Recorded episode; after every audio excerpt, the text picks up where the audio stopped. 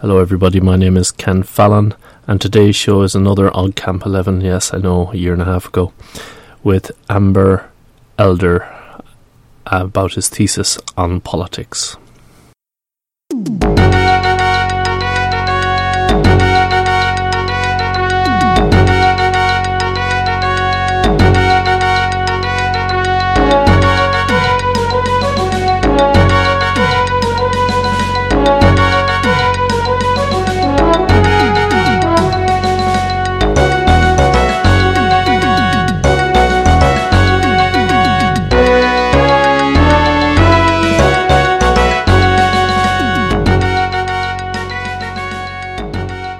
Hello, my name is Ken Fallon, and we're at OggCamp is more or less over, and I'm here for my la- what's probably my last interview. Sorry, I didn't catch your name. My name is Ambjörn Elder.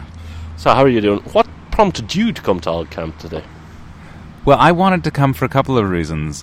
One was to participate in this fantastic community, Yes. and the other was because I wanted to take my research that I've been doing at the American University of Paris and test it in front of an audience, and then take the opportunity when I had a bunch of, let's say, self-identified geeks in one place to to ask them some questions and see who they were and how plugged in they were to the community and to politics in general. So, what's your thesis on?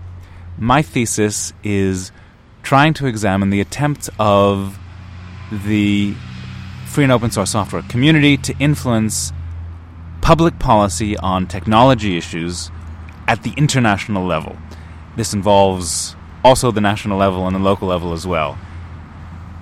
And my thesis is, my hypothesis is, that the FLOSS community is failing to influence the debate, to influence the effects of policy, uh, to influence the, the content of policy, and that we can do better.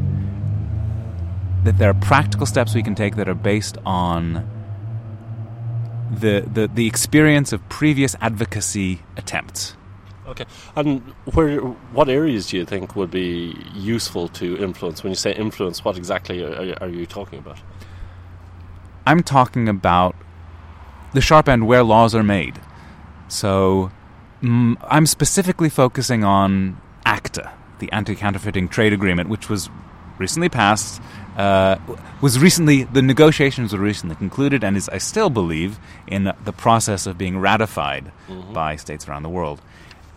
And I was, and I'm trying to examine why organizations like the Electronic Frontier Foundation didn't have more of an effect when we have strong ideas, when we have uh, a worldwide community, and when the best interests of all of the parties, including the state parties and the industries that helped to write the ACTA Treaty, as well as us, the free and open source software community, all of our best interests are in a different treaty.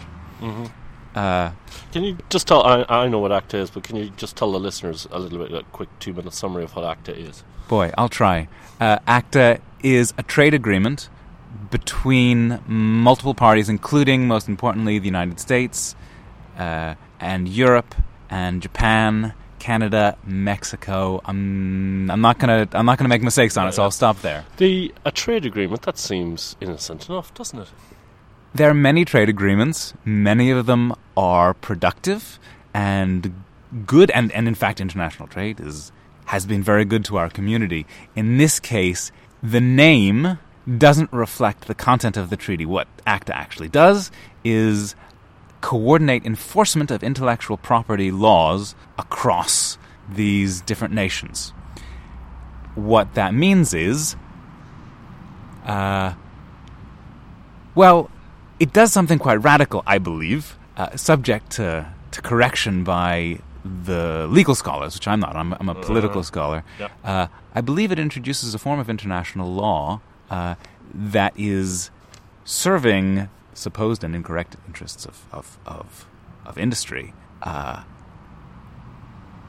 that's a criminal international law. Uh, the, the kind of international criminal international law has until this point been a matter of genocide and crimes against humanity, mass murder, mass rape, and this is criminal internet because this there's been international law on intellectual property for Yeah, a long time. yeah. This is criminal intellect, intellect, international law uh, on intellectual property, and this is a real new and strange development. But surely it seems only right and proper that uh, you know counterfeiting of Gucci products and that sort of thing should be stopped at the border. I, I don't see any problem with this treaty.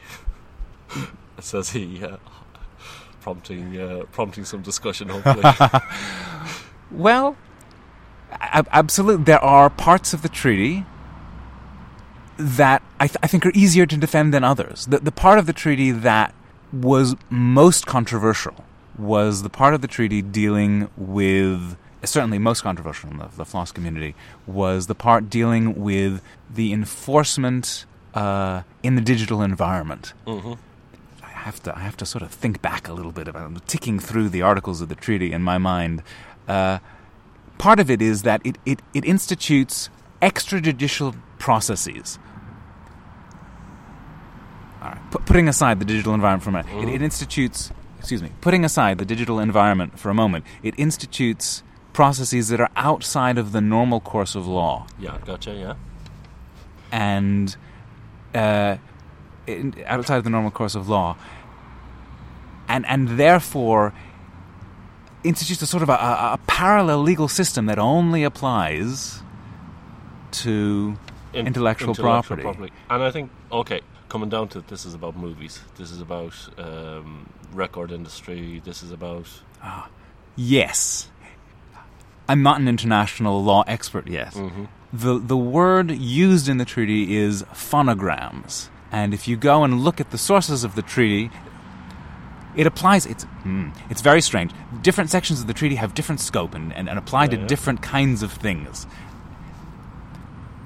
In general, it references a very broad category of intellectual or a series of categories of internet intellectual property, including uh, trademarks and copyright Mhm. and uh, patents and circuit designs and indications of origin. yeah, yeah. Sorry, can you repeat the question again? So I'm not sure that But I'm. I'm just wondering, um, you know, what does it cover actually? You know, from our point of view, is it uh, is it just um, music? Is it, or does it extend beyond that, or is it is it a wide bro- brush that that covers lots of things? That's a very complicated question to, to answer. In some cases, it covers a broad brush. In some cases, it doesn't. Uh, the way it's going to be, and there are many at least clauses where they say Yeah, yeah. countries will at least institute a certain level of protection, but they may promote a higher level of protection. Yeah. And all the, the, the way in which it'll be realized will depend a little bit on the action of the ACTA committee, which will continue to, to promote the, the principles and discuss the principles of ACTA between members and perhaps in following trade agreements with But- other states. I'm sorry, I. I No, no, carry on. yeah, uh, no, ki- But my- the, the, my- the, the effect on the free and international the, the, free uh, and open source software community is I think one more it, it's it's the relationship that it establishes between government and ISPs for example this is the digital copyright section uh, where ISPs are assuming and you see this in other national laws that are being passed at the moment uh, they're assuming the responsibility for the enforcement of other industries' intellectual property, just as the government is assuming responsibility for enforcement uh, of intellectual property, whose the responsibility for which perhaps should really lie in the industry themselves that can bring complaints about it. Uh, um, so this relationship has a you, you worry about it having a suppressant effect on free speech because intellectual property, the, the subjects of intellectual property are mostly artifacts of speech. Mhm. They are Mhm. movies, as you say, music, Yeah, as yeah. you say. Uh, uh, Would it extend to software at all? it- into software. Hmm. Because we don't have software patents in Europe, but, but would this give a de facto software patent then? it, it, it, it won't apply to software patents differently than it applies to any other patent. And I, I can't tell you. I'm sorry, I can't tell you exactly. I don't remember exactly where patents are specified in the treaty and not. As I say, Mhm. it goes in and out. Yeah. Uh, the the the point of my research is that when pe- when people tried to influence the ACTA treaty, when the Electronic Frontier Foundation tried, when other groups, I can't remember who else they worked with, uh, but when in general the, the groups of our community tried to influence it, they found the decisions had already been made. Uh, that ACTA was, of course, negotiated in secret, and by the time civil society came to the table, th- we couldn't get informa- any information about it, and we had a really hard time making sure that some more dangerous provisions didn't get included. So, what I'm focusing on is using all this previous experience, for example, of the environmental movement, because over many years they have successfully campaigned for things and they found ways of, of addressing themselves to the sharp end of politics, where decisions are made, which is often not in the frontline admin, uh, decision makers, Mhm. but in the people who who back them up and who support them, Yep. who feed them uh, ideas and opinions. and get them re-elected. Absolutely. Uh, there also are ways of exerting pressure international, transnationally, so that uh, when uh, a movement has allies abroad, for Mhm. example, recently, uh, this is not this is um aside from the ACTA, but recently there was the the Sinde law that was passed in Spain, Mhm. and the local. Uh, what was that law? I, I, bel I believe the Sinde law is is a version of one of these three strikes laws. Yes. Okay. Great. Yeah. Uh, and it was or- originally the subject of great, uh, enormous number of campaigns. Sorry, excuse me. Originally, it was the subject of campaigns within Spain, and the the organizations, the advocacy organizations, reached out. They used information that they got from Wikipedia to Yeah. change the conversation, so that instead of uh, being an issue, actually of the content of the law, the issue was that the law actually had been written by the U.S. Trade Authority, Mhm. and therefore it became an issue of, author- uh, of, of, of independence Yep. of Yep. the Spanish government. They reached out to the EFF. So this is one of the patterns that can be used by the free and open source software community to try and get what we want, to try and put pressure on people who are passing laws that change the nature of the internet, Yep. uh, which is so important to all of us. Unfortunately, the Sinde Law, although it was originally the, the first attempt to pass the Sinde Law was a failure, the Spanish Parliament took a recess when they came back. The law passed without any problems. And unfortunately, we, we see here in the UK as well a, a law similar to that just got cleared in the in the cleanup. It's happening all over the place. So you your premise, I guess, is that you feel we're not doing well enough. I don't feel we're doing well enough, and most importantly, I think we can do better. Ah, and that there are clear methods for doing better. There is this uh, uh, this boomerang effect reaching outside of the country. Yeah. There are uh, there as I, I, I talked about targeting the policymakers. Uh, there are framing strategies that one can take to make sure that where you're fighting the battle is where you have the best rhetorical arguments Yeah. and that you're speaking the language that people will agree with and understand what you're doing. And I'm not absolutely condemning the, the, the, the efforts of fantastic organizations. I just feel that uh, some some quantity, some some some real research, some some search for evidence of where the points of failure are, will help us to identify where we can use these proven techniques to help us get what we want, and that's what I hope will come out of my research. Yeah, I think um, I, I think as a geek, uh, you know, the thing I have in common with everybody here is that we listen to podcasts and we're Linux guys, and, Yeah. and I don't really want to bring my religion, religious beliefs, or my political beliefs into it. Do you think that that has any factor on you know people not getting behind organisations that are promoting? You know, that will be able to act on change. You're talking about other other belief systems aside from Well, no, just within the within the free and open source community. We're here because we're into the free and open source community, and we don't want to push political agendas or religious agendas or whatever. And in this case, it's a, relig- uh, a political agenda. yeah. Um, do you think maybe that's the reason why people don't get be behind the Free Software Foundation to, or uh, you know fr- uh, organizations that can um, combat these trade agreements like ACTA?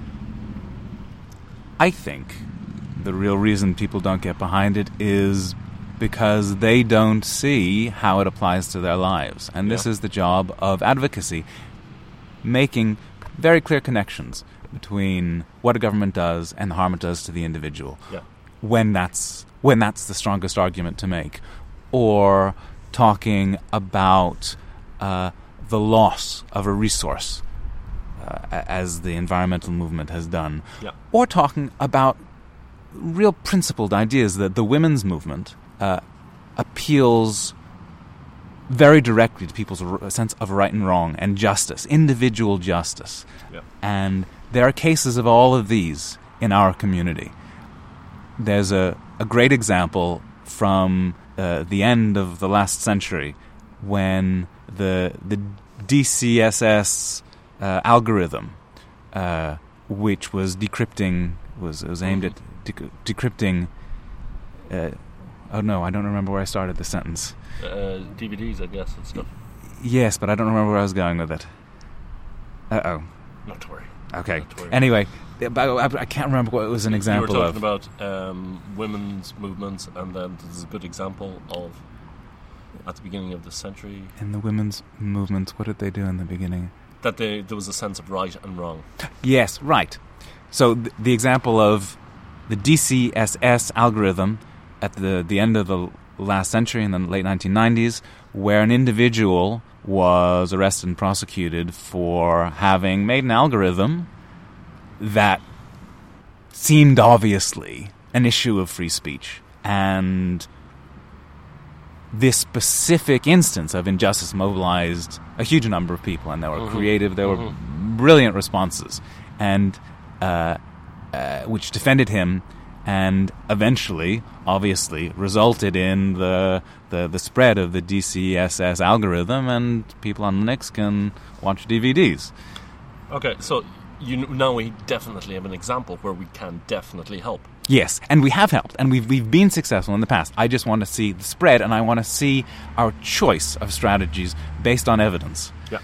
So why are you here this weekend?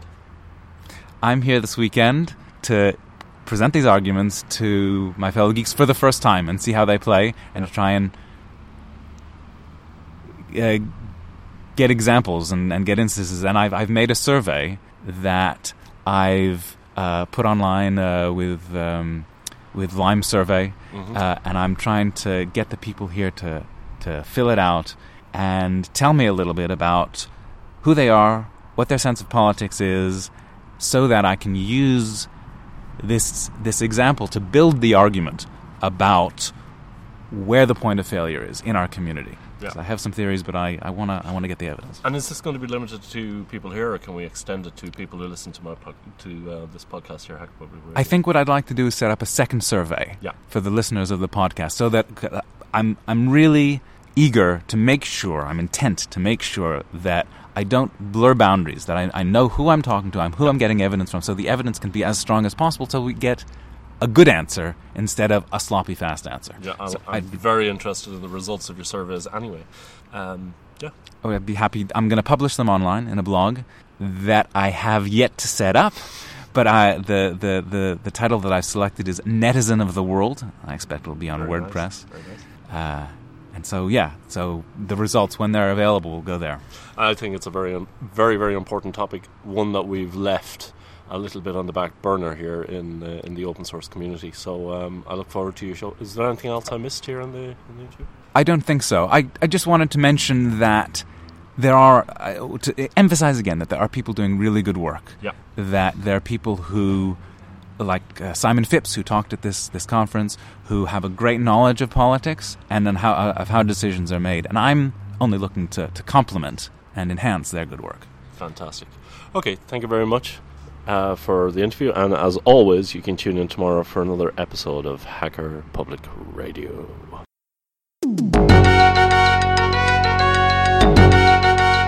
You have been listening to Hacker Public Radio at hackerpublicradio.org. We are a community podcast network that releases shows every weekday, Monday through Friday. Today's show, like all our shows, was contributed by a HPR listener like yourself. If you ever considered recording a podcast, then visit our website to find out how easy it really is. Hacker Public Radio was founded by the Digital Dog Pound and the Infonomicon Computer Club. HPR is funded by the Binary Revolution at binrev.com. All BinRev projects are proudly sponsored by Lunar Pages. From shared hosting to custom private clouds, go to lunarpages.com for all your hosting needs. Unless otherwise stated, today's show is released under a Creative Commons Attribution Share Alike 3.0 license.